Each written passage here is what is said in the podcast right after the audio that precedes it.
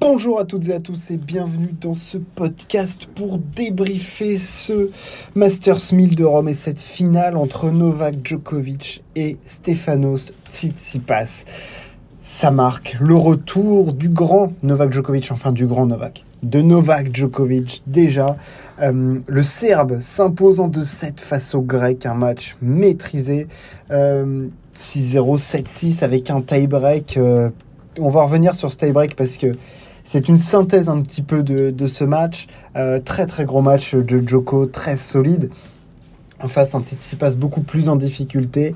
38e Masters 1000 pour Djokovic qui améliore son propre record en la matière. Il en a maintenant deux longueurs d'avance sur Rafael Nadal. Semaine très très solide de Djokovic qui s'est offert le scalp de Félix Auger-Aliassime qui joue de mieux en mieux sur terre battue, de Casper Rude et enfin du grec euh, Tsitsipas. Alors, on va faire deux analyses. On va d'abord faire celle de Joko et après celle de Tsitsipas parce qu'il y a vraiment des choses euh, assez, euh, assez intéressantes à dire des deux côtés.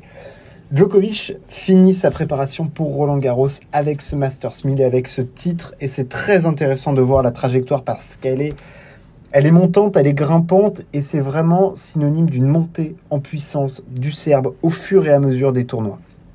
On l'avait vu son premier match face à Fokina, c'était très alarmant. Euh, défaite euh, en physique, dans la difficulté, beaucoup de fautes, pas de rythme. Il était ensuite allé du côté de Belgrade où il était allé beaucoup plus loin en finale, perdu face à Andrei Rublev. Il avait ensuite fait une demi à, Madrid qu'il perd face à Alcaraz, mais il avait montré un niveau de jeu beaucoup plus élevé. Et là à Rome, une victoire dans un tournoi majeur.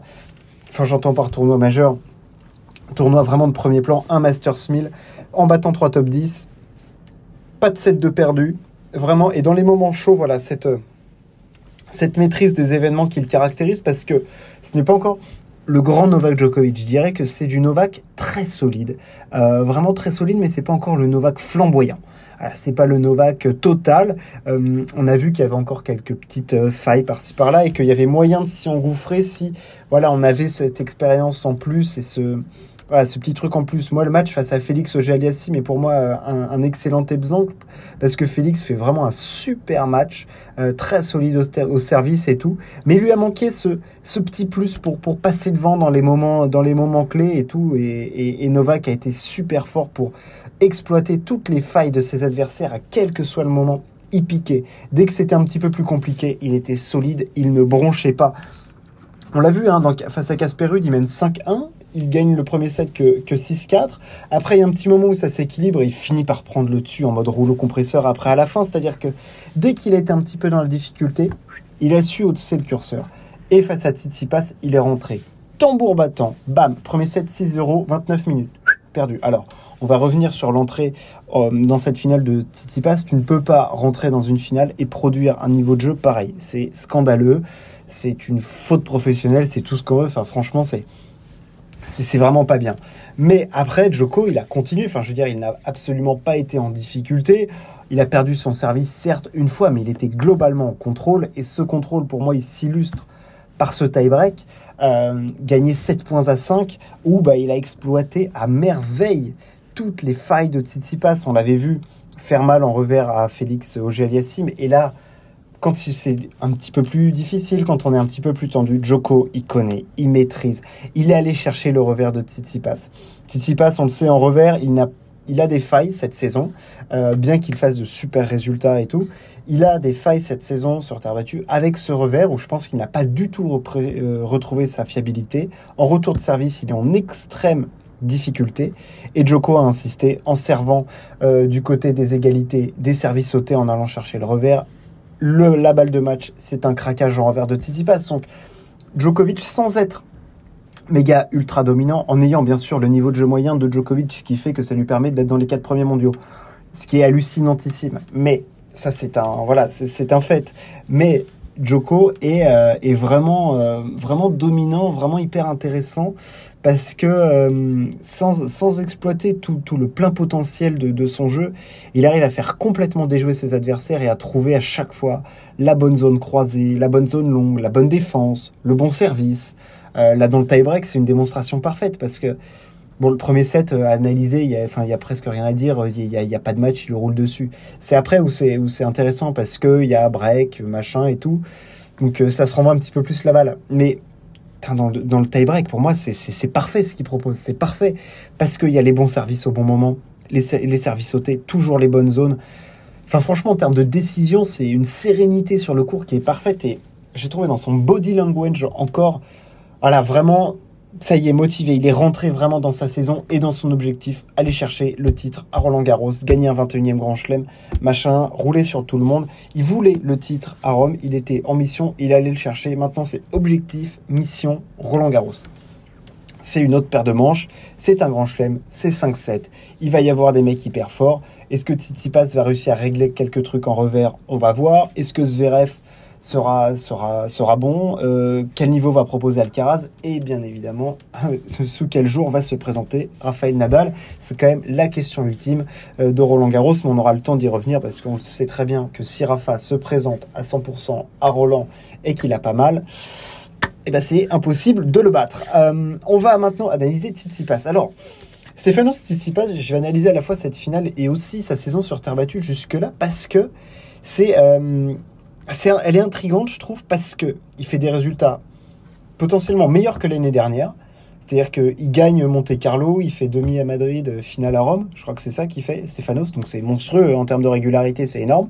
Mais pour autant, eh ben, je trouve qu'il joue moins bien que l'année dernière. Il est moins bon que l'année dernière, je le trouve. Je le trouve moins serein. Euh, voilà, je le trouve moins fort face au très fort. Euh, voilà, même s'il a battu Zverev, machin, face à Alcaraz, il a quand même perdu deux fois. Euh, je le trouve moins souverain dans l'échange, je le trouve moins monstrueux dans l'échange en fait, moins impressionnant. Il fait beaucoup plus de fautes. Euh, voilà, malgré toujours cette recherche de créativité, de jeu, de, création, euh, de monter au filet, de faire des amortis, de trouver des zones plus ou moins bombées, plus ou moins longues. Il le fait très bien avec son coup droit, c'est vraiment très bon. Ce décalage coup droit, quand il le fait long de ligne, c'est hyper puissant. il trouve des super zones avec son service. Physiquement, il est hyper au point. Mais voilà, moi j'ai une grande limite avec son revers, vraiment qui me fait. C'est pas qui me fait peur, c'est que j'ai l'impression de revoir parfois euh, du. Alors, enfin, faut pas croire que je compare Federer et Tsitsipas, hein, pas du tout, mais à certains moments, je trouvais que sur terre battue, Federer, il était en difficulté avec son revers pour retourner au service. Dans l'échange, il craquait parfois. Et eh ben, je retrouve un petit peu. Alors, à un autre niveau, je retrouve un petit peu ça dans Tsitsipas. Voilà. Euh, là où Tim, je trouve, avec ce revers à une main, pour parler de revers à une main, a euh, plus de facilité sur terre battue, clairement. Ce qui lifte beaucoup plus et tout. Euh, là, Tsitsipas, je trouve qu'en revers, vraiment, il y, a des grosses limitations. Est-ce que c'est dû à son opération du coude? C'est fortement possible c'est fortement possible parce que euh, ça lui a peut-être euh, enlevé, ça, il a peut-être encore une gêne, il a peut-être pas encore retrouvé toute son, toute son élasticité, tout son, voilà, tout son délié qu'il a dans son jeu qui le rend si beau à voir et si performant aussi, hein, parce que le revers est une partie intégrante de son jeu et c'est aussi un coup d'attaque. il peut faire plein de choses, il peut faire du slice, il peut, il peut bomber, il peut attaquer, il peut raccourcir les chambres, il peut essayer de la prendre tôt, il peut faire plein de trucs avec son revers, mais pour ça, il faut qu'il soit en confiance et qui puisse vraiment réaliser les coups. Et là, je trouve qu'il n'est pas parvenu. Et donc, j'en avais parlé avec Joko. Et c'est vrai que dans ce tie-break, c'est une illustration parfaite pour moi des limitations actuelles du revers de Stefanos.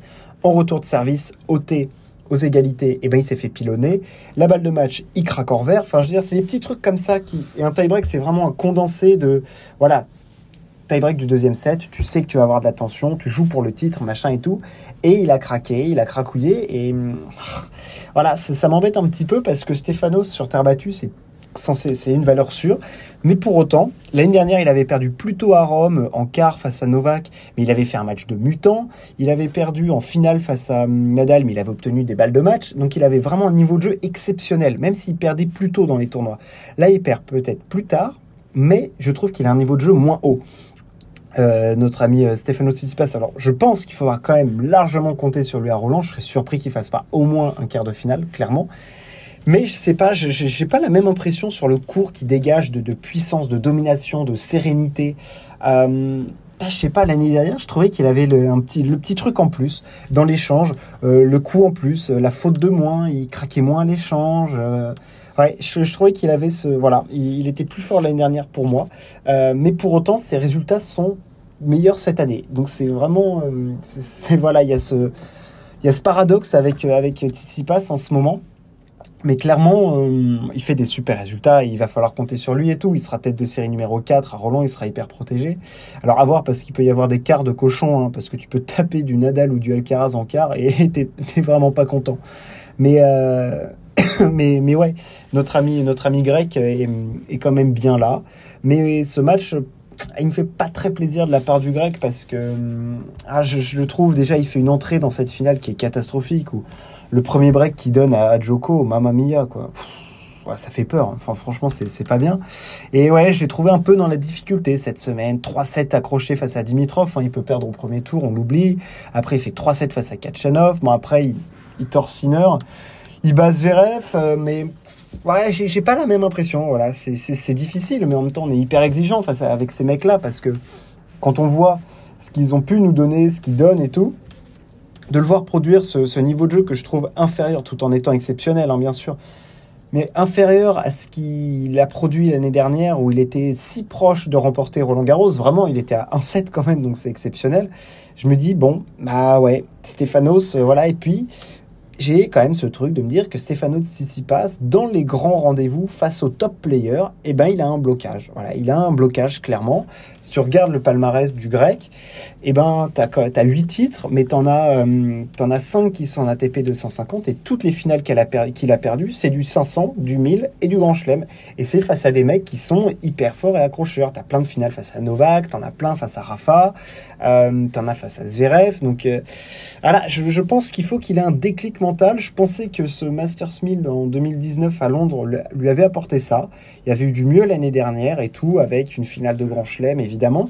Mais pour moi, il n'a pas encore passé le cap parce qu'il n'a pas les victoires références dans les grands moments face au gros. Alors oui, il a déjà battu Novak, il a déjà battu Rafa, mais il lui manque dans le, grand cercle. Tu vois, s'il avait battu ce Novak-là en finale de Rome, ah, là oui, là oui. S'il avait battu Novak en finale de Roland Garros, oui, il l'a pas fait. Donc euh, voilà, pour moi, il lui manque encore ce stade supérieur et j'espère vraiment qu'il va le passer parce que je pense que quand il aura libéré son plein potentiel, ça va être, absolument magnifique.